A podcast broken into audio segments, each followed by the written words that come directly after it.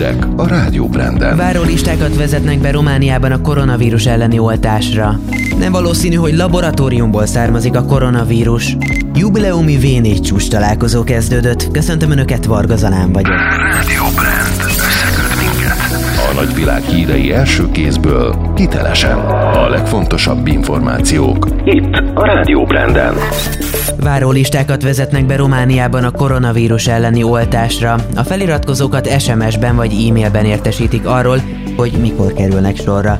Romániában az egészségügyi dolgozók után a 65 év felettiek, a krónikus betegek és a kulcsfontosságú ágazatok dolgozóit oltják be.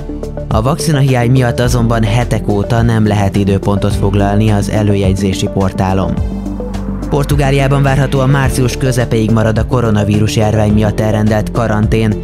Az ibériai országban a csökkenő tendencia ellenére rendkívül magas a fertőzöttek aránya. Az egészségügyi korlátozások a legszigorúbbak közé tartoznak Európában.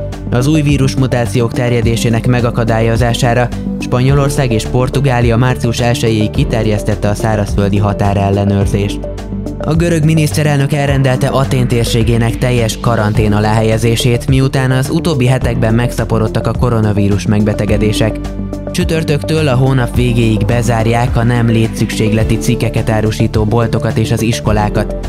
Görögország a múlt hét végén fogadott el szigorításokat a járvány feltartóztatására. Húsvéttól indulhat a koronavírus elleni tömeges oltás Olaszországban.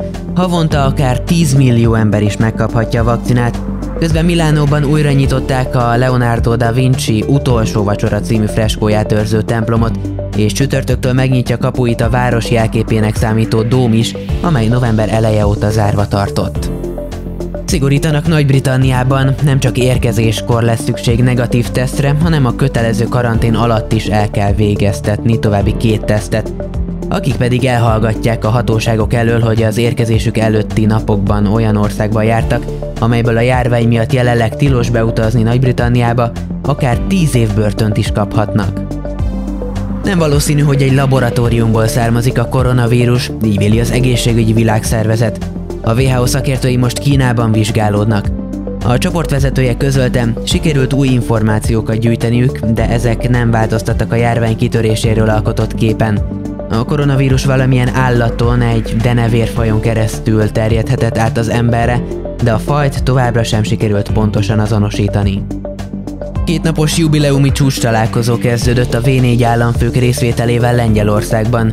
Áder János a cseh, a lengyel és a szlovák kollégájával megvitatja a csoport helyzetét, egyebek mellett az uniós politika, az amerikai elnökválasztás és a jelenlegi oroszországi események fényében.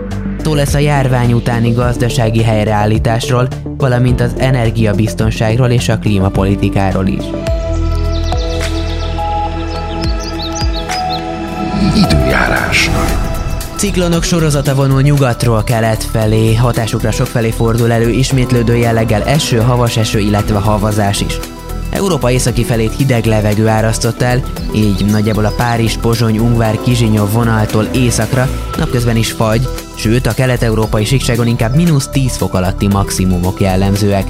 Eközben Dél-Európában 15 és 20 fok közötti legmagasabb hőmérsékletet mérnek, sőt egy hideg front előtt a Boszporusz környékén 25 fokos csúcsőmérséklet is előfordul. Némileg nyugodtabb, naposabb időjárás inkább csak a Skandináv félszigeten és Finnországban figyelhető meg. A szerkesztőt Varga Zalánt és a Rádió Brand híreit hallották. Rádió Brand.